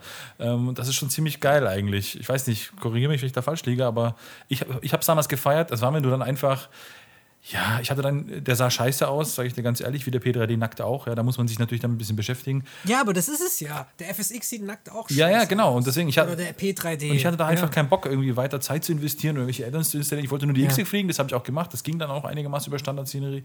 Aber das war es auch dann. Ähm, Mhm. Ja, Philipp, was sagst du dazu? Also die, die X-Reg ist ja ein X, also ursprünglich kam die für den X-Plane 10 raus. Das waren so die letzten Monate des X-Plane 10. Ähm, ist halt entsprechend alt. Wobei man sagen muss, ähm, von der Qualität her ist das ein Top-Flieger, also den kann ich immer noch empfehlen. Ähm, jetzt mit, den, mit, mit dem Zibo-Mod für die 737, der kann eigentlich dasselbe, hat auch ein EFB drin und Ist auch aber kein diese- Bobby. Ist kein Bobby, da hast du recht. Ähm, aber mit diesen F-Mod-Sounds und so weiter ist das Teil wirklich erste Liga. Die, die Eyebrows, Okay. das ist einfach das ist einfach das Geiste, wenn du einen Sonnenbrand auf Cruise Level 300 bekomm, 390 bekommst, äh, Jesus, äh, 330 bekommst oder weiß ich gar nicht, ob sie hochkommt, aber 300, ja, wenn du schön Sonnenbrand oben durch das, ein Simulator-Sonnenbrand durch das obere Eyebrow bekommst, ja, das ist ein Ding, das raffst du nur im Bobby, ja, Wer kennt ihn nicht, den Simulator Sonnenbrand? ja quasi die LCD-Bräune, ja. Ja. Aber, aber Philipp, ähm, du hast ja jetzt vorher gesagt, fette Freeware-Community. Das finde ich ja schon mal geil. Also da sind mir jetzt schon mal meine, da habe ich mir mal die Ohren Ja, weil du. Schwabe Aber bist. genau. Natürlich. ich bin nicht billig rangekommen. Es, es, vergeht, es vergeht nicht eine Sendung des Simulanten, wo du mich nicht daran erinnerst, dass ich aus Stuttgart komme. Genau. Und ähm, jetzt ist aber die Frage, wir wissen ja, im P also ich weiß, im P3D gibt es so die großen Player wie PMDG, FS Labs und Orbix und so weiter. Was sind denn so die großen Player bei, bei X-Plane? Also bei X-Plane unter den Airlinern ähm, ist der Flight Factor A320, so dem FS Labs ähm, ebenbürtig, würde ich sagen. Zibo Freeware, XX737 und ähm, Okay. jetzt äh, der, der neue Inibills A300. Das sind so die, Okay. die besten Marken, würde ich sagen. In, in diesem Bereich zumindest, ne? Ich habe aber mal kurz eine, eine Frage, die mir jetzt äh, da wirklich äh, so ein bisschen äh, unter den Nägeln brennt, weil du siehst von verschiedenen Entwicklern, sei es PMDG oder auch ein, auch ein paar andere, immer so X-Plane-Ansätze gesehen. Ne? Also die haben immer mal irgendwie mal einen Flieger für X-Plane gemacht, und, aber so richtig, so richtig haben die irgendwie nicht gezündet. Kannst du dir erklären, warum? Das hat mich eigentlich immer irgendwie gewundert. Ja, ich glaube, dass diese richtige Community, also diese Payware-Community, könnte man schon fast sagen, kam wirklich erst so in den letzten anderthalb, zwei Jahren, wo der Simulator auch viel mehr Publikum bekommen hat. Okay. Früher war es wirklich so ein, so ein kleiner Nerd-Freeware-Simulator, in Anführungszeichen. Aber mittlerweile gibt es ja von Active Sky, die sind eingestiegen. Dann OrbX ähm, macht ganz viel für X-Plane. Also es wird äh, definitiv immer mehr. Okay, interessant. Ja, Aerosoft ja auch. Ja, genau. Ja. Gaia Sim, Orbix, ja gut, hatten wir jetzt. Aber ja, okay. Ähm, ja, hier Stichwort A300. Wir haben ihn jetzt schon ein paar Mal erwähnt. Du hast ja dich nämlich hier natürlich als X-Plane Cruise Level Redakteur mit der, mit, dem, mit der A300 von Inibuilds auseinandergesetzt. Erzähl mal ein bisschen was zu dem Add-on. Vielleicht erstmal, wo es herkommt. Denn Inibuilds war ja bisher eigentlich eher nur so eine Seite, wo man sich Tweaks und Mods runterladen konnte. Ja, das Add-on selber wurde mal ursprünglich vorgestellt im, ich meine, im FS Developer Forum. Ähm, und zwar von einem aus Südafrika, von Roger McFall. Ähm, irgendwann kam es dazu, dass Inibuilds das aufgegriffen hat, das Projekt. Und das dann entsprechend weiterentwickelt hat. Ja, und dann Anfang August war der Release vom A300. Als Frachter erstmal. Und jetzt in den nächsten Tagen soll das Add-on erscheinen, äh, beziehungsweise der Patch erscheinen ähm, die dann die Pax-Version noch hinzufügt. Okay. Und es gibt ja mehrere Versionen vom A300. Ähm, von welchem sprechen wir da? Von der, einer ersten Version oder schon eher von der fortgeschritteneren Version? Also die dann auch irgendwann, ich glaube, der hatte ja dann so in den späteren Versionen dann auch ähm, Displays, also das HSI war dann ein Display statt eine, eine Uhr und so weiter. Also umgesetzt, umgesetzt ist der letzte A300, der 300-600. Das ist ja die letzte Bauvariante des A300. Und Ja, der hieß ist die, glaub ich, ne? Schon genau, genau, genau. Und der ist schon relativ digital vom Cockpit her. Okay, und der fliegt ja, also die, das Real Counterpart, der fliegt ja auch nach wie vor, ne? Bei den ganzen Paketzulieferern ist der immer noch im Einsatz. Genau, als oder? Passagierversion sieht man ihn eigentlich in Europa gar nicht mehr. Wahrscheinlich im Iran oder so gibt es noch welche, aber das meiste ist nur nach Fracht. Okay. Ja, und du hast ihn jetzt getestet. Wie, wie ist er? Erzähl mal. Also, wo ich das erste Mal in dem, in dem Cockpit saß, in einem virtuellen Cockpit saß und man hat den Battery Switch umgelegt und so weiter. Die ganze Sound Engine hat mich erstmal komplett umgehauen, weil die, die Immersion einfach Wahnsinn war. Ich meine, man kennt das aus dem FS Labs oder aus PMDG. Beim X-Plane mhm. ist es selten, sage ich mal, dass ein Produkt einen sofort so richtig einnimmt, quasi. Und das war schon Wahnsinn. Und von der Optik her ist der Airbus definitiv auch ganz, ganz weit oben angesiedelt. Von den Texturen her, vom Modell her. Das ist wirklich mhm. allererste Sahne. Okay. Und also das heißt, jeder, jeder Switch und jede, alles ist quasi klackert und wackelt und hat seinen eigenen Sound und man, man fühlt sich halt wie im, wie im echten Gerät. Genau. Und der A300 okay. wurde ja als ähm, On the Line äh, released. Ähm, eine genaue Definition gibt es da, glaube ich, nicht von Indie-Builds. Ähm, was heißt on the line? Ist, also vermutlich ist es so das in etwa, was Aerosoft mit seinem Airbus da bewirbt. Das ist halt ähm, das umgesetzt ist, was auch täglich benutzt wird von dem System her. Aber ich würde sagen, mhm. dass er schon weiter, weiter programmiert ist. Also, dass man quasi so bei den Standard Operating Procedures die Knöpfchen drücken kann, genau. aber man darf jetzt nicht irgendwie erwarten, dass irgendwie eine falsche Bedienung der Systeme dann auch irgendwie einen Schaden anrichten Nee, so weit, so weit ist er nicht programmiert. Ja. Okay. Und wie ist das, und wie ist, und wie ist dann die X-Men-Community? Ist sie dann so wie die P3D-Community, dass sie das quasi auseinander nimmt und alles schlecht redet, wie kacke das Ding ist? Oder sagen die, ja, ist doch so. ja, ja, ist doch so, pass mal auf. Äh, es werden doch viele Flugzeuge sowas von der Luft zerrissen, ja, wegen irgendwelchen Pups-Geschichten.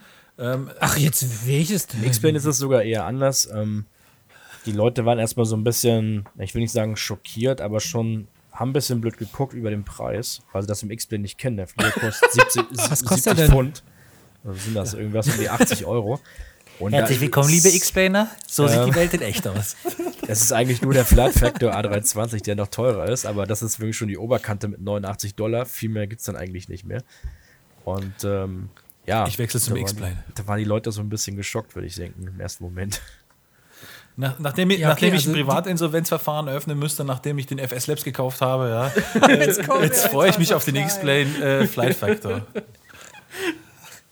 Ja, gut, äh, sagen wir mal so, wir Prepared-Nutzer sind natürlich, was die Preise angeht, schon andere Kavenzmänner äh, gewohnt. Und, und, also unsere Kreditkarte, die glüht da ein bisschen mehr. Gewohnt, das ist das Problemwort. Gewohnt. Gewöhnt. Und wir lassen es, ja, egal, gewöhnt. gewöhnt. Und wir lassen es uns auch noch gefallen. Ja, aber gut, wir würden das Diskussion nicht was heißt, wir lassen es uns gefallen? Das ist ja so, äh, ich sperre dich ja nicht in den Keller und, und, und halte dir die Knarre an. Die, wir wollen's. Wir wollen's, Raphael. Wir wollen's. Nenn mich nicht Raphael.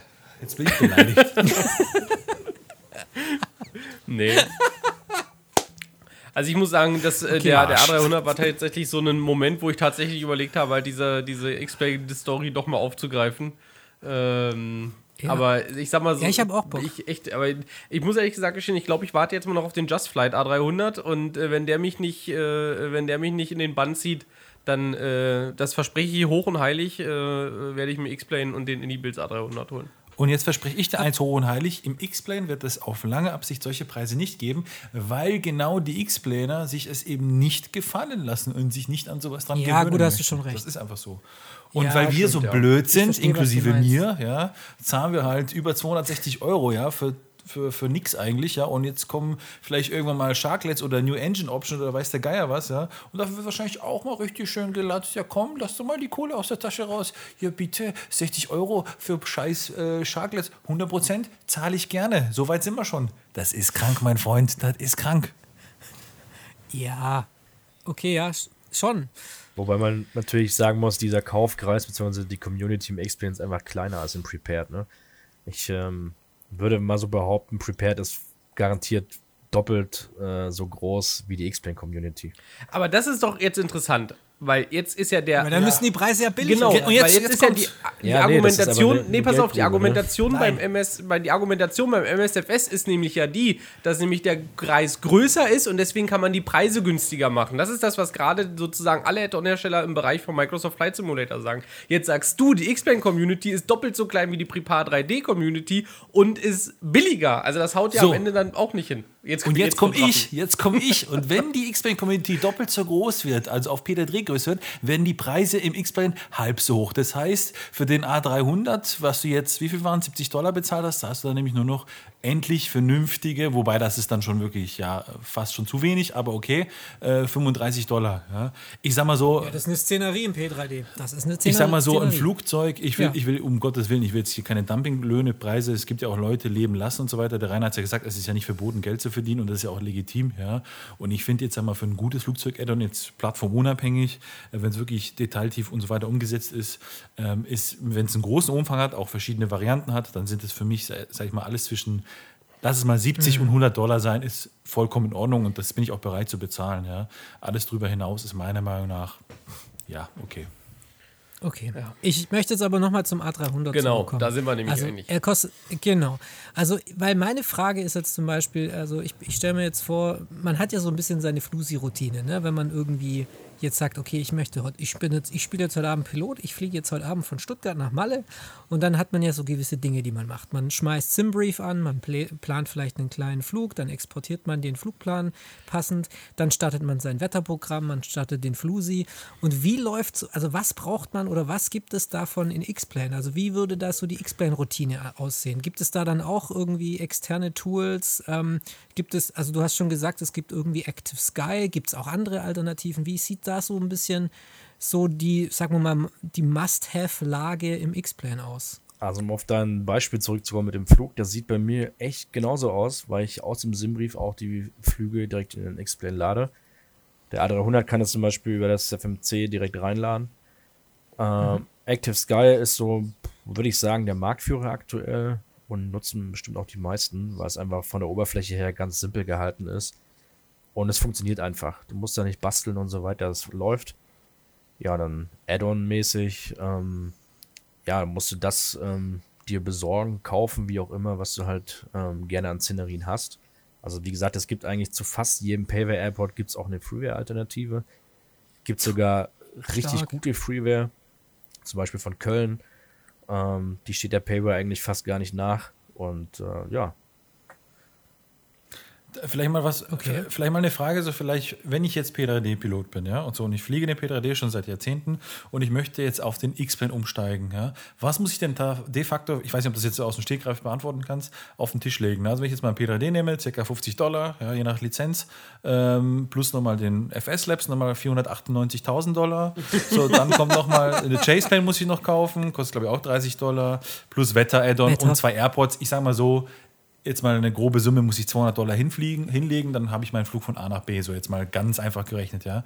Wenn ich das gleiche jetzt Ja. im X-Plane mit vergleichbarer Qualität, also jetzt nicht, ich will jetzt die Zimbo nicht absprechen, aber deswegen vielleicht mal den Airbus, weil da muss man den auch kaufen für den X-Plane. Was kostet mich das tatsächlich im X-Plane, um den gleichen Flug durchzuführen? Ähm, also der Airbus kostet, du hast schon gesagt, 80, 80 Euro so in dem Rahmen. Ähm, der X-Plane selber kostet 59 Dollar, 60 Dollar, so in die Richtung. Ja, Active Sky kostet, ich glaube, so um die 40 Euro, 35 Euro, kann ich nicht genau sagen. Ähm, ja, und dann hättest du theoretisch schon alles, was du bräuchtest, die Szenerien, wie gesagt, entweder Freeware oder kaufen. Die Preise für die Szenerien sind auch so um 20 Euro rum, je nachdem von welcher Marke oder Schmiede. Also, wenn ich das jetzt mal so zusammengezählt habe, sind wir da auch bei 200 Dollar. Ja, wobei ich habe Active Sky vergessen für den P3D vorhin. Ne? Also wir sind wahrscheinlich bei, bei, bei P3D sind wir wahrscheinlich eher bei 250 fast schon. Ja. Ja. Ja, aber also P, das ist sehr konservativ gerechnet beim P3D, weil du beim P3D es kommen ja noch die ganzen Texturen und so dazu, die eigentlich fast jeder drauf hat. Also so diese Orbix ähm, FTX Standardtextur, Tapetengeschichte und so. Und das ist ja, was du, das weiß sogar ich, das ist ja, was du im X-Plane dir wirklich selbst zusammenbauen kannst mit Luftbildern. Und da, mit diesen, wie heißen die, Ortho XP, Ortho, ja. Ortho XP. Genau, das sind die, das sind die Luftbilder, ja. Genau, und das ist halt schon geil, weil das ist dann visuell, würde ich sagen, fast, also das ist besser als das Payware-Add-on beim Dann P3D. gibt es noch ähm, X-Road. Aber sind da Autogen drauf? Oh, Entschuldigung. Ja, ist, ist drauf, Ja. ja. Also okay, ja. okay. Ja, das ist nicht nur eine flache, flache Das ist ja beim, Tapete, beim Prepared das Problem. Du kannst die Tapeten ja auch erstellen, aber du musst dieses ganze, das ganze Autogen und sowas äh, musst du ja nachträglich noch draufbringen. Und das ist im X-Plane halt schon mit drin. Ja. Und dann noch eine abschließende Frage, denn wir haben die Stunde schon geknackt. Und das ist ja, glaube ich, auch nochmal ein ganz zentraler Unterschied zwischen X-Plane und P3D, das Thema Flugdynamik. Ähm, wenn ich mir Videos angucke von den ganzen Streamern, von Chewy oder von Blackbox 711 und so weiter, dann sieht man ja immer, wie die, wie, wie die, die Flugzeuge sich so ein bisschen anders verhalten. Ne? Also wie die so ein bisschen wackeliger, wie Pudding und so weiter sind. Wie, wie ist da deine Meinung dazu? Also ich finde, dass die im X-Plane besser fliegen, besser darauf bezogen, es fühlt sich realistischer an. Ähm, Im Prepared ist es so, beim FSL Labs merkt man es, der liegt halt wie ein Brett in der Luft. Im, ja, im X-Plane geht das genaue Gegenteil. Selbst der Flight Factor A320 schaukelt halt ähm, schon ordentlich bei Wind und Turbulenzen. Und selbst wenn du mit den kleinen Propellermaschinen fliegst, ist es auch vom, vom Flugverhalten her ein Riesenunterschied. Okay, also was, was, was du bist ja auch schon in Maschinen gesessen. Was, ist, was empfindest du als realistischer? P3D oder X-Plane? Äh, X-Plane in dem Fall. Okay. Achtung, an wichtiger Mitteilung an dieser Stelle, der sogenannte Cruise Level D Faktencheck. Eklige Simulation auf einem 2D-Bildschirm auf einem festgemachten Boden ist fernab von jeglicher Realität. Nee, was ich damit sagen möchte ist, wir werden ja irgendwann mal eine Folge mit Piloten, mit echten Piloten machen, also Airline-Piloten vielleicht, ja. Ähm, da haben wir schon eine ganz gute Truppe zusammen. Und die werden das bestätigen, dass das alles schön und gut ist, aber egal, was du nimmst, ist es quasi nur ein, hier in unserem Kopf spielt sich das ab, ja ich bin da kein Freund davon. Ja? Also ist äh, klar, fühlt sich manchmal ein bisschen, nennen wir es mal vielleicht realistischer an, weniger realistisch. Man sagt so, der FS Labs fühlt sich ganz geil an, zum Beispiel bei P3, P3D zu bleiben. Oder eben, wie ihr schon gesagt habt, der X-Plane, der hat ja schon lange den Ruf, dass es ein besseres Flugmodell ist. Ja? Alles in allem, äh, äh, meiner Meinung nach, am Ende des Tages hat er sowieso alles mit der echten Fliegerei nichts zu tun. Das muss man, also das ist so meine Meinung, ja. Ja, aber darum geht es ja jetzt gerade. Ja, gut, ich bin heute, ich bin heute zickig, lass mich ja, ich merke das schon. Maria und Josef. Ich, ich möchte nie wieder. Es ging ja mit euch sprechen. Es ging jetzt einfach nur gerade, ja, eigentlich wollte ich ja nur darauf hinaus, dass diese zwei Simulatoren ja einfach grundsätzliche Unterschiede haben, wie sie die Flugdynamiken darstellen. Ne? Weil der eine Simulator guckt in Gut, der Tabelle nach ja, okay. und, und, und, klärt das ab, mit, also nämlich der P3D und schaut nach Temperaturhöhe und so weiter und stellt dann irgendwie eine Bewegung dar. Aber der X-Plane, der berechnet das halt in Echtzeit auf, äh, aufgrund der Eigenschaften des, Flug, des Flugzeugs oder des Aussehens des Flugzeugs oder der Tragflächen. Gut, da hast du recht, ja, da gebe ich dir Aber recht. Aber natürlich ja. befinden wir uns sitzen wir natürlich dabei nur in Unterhose auf unserem Schreibtischstuhl, gucken in einen 4K-Bildschirm rein und befinden uns auf dem Boden. So ist es, ganz genau. Vielen Dank nochmal für diese genau. Ach so. Ja. Aber, und damit kommen wir jetzt, glaube ich, auch zum Ende der Sendung. Wir haben ja bald hier in der Sendung auch Leute, die den realistischen Vergleich haben, nämlich zwischen echt und Simulation, also zwischen wirklichem Flugzeug und Simulation. Und da möchte ich hier an der Stelle jetzt den Gast für unsere nächste Sendung schon mal ankündigen.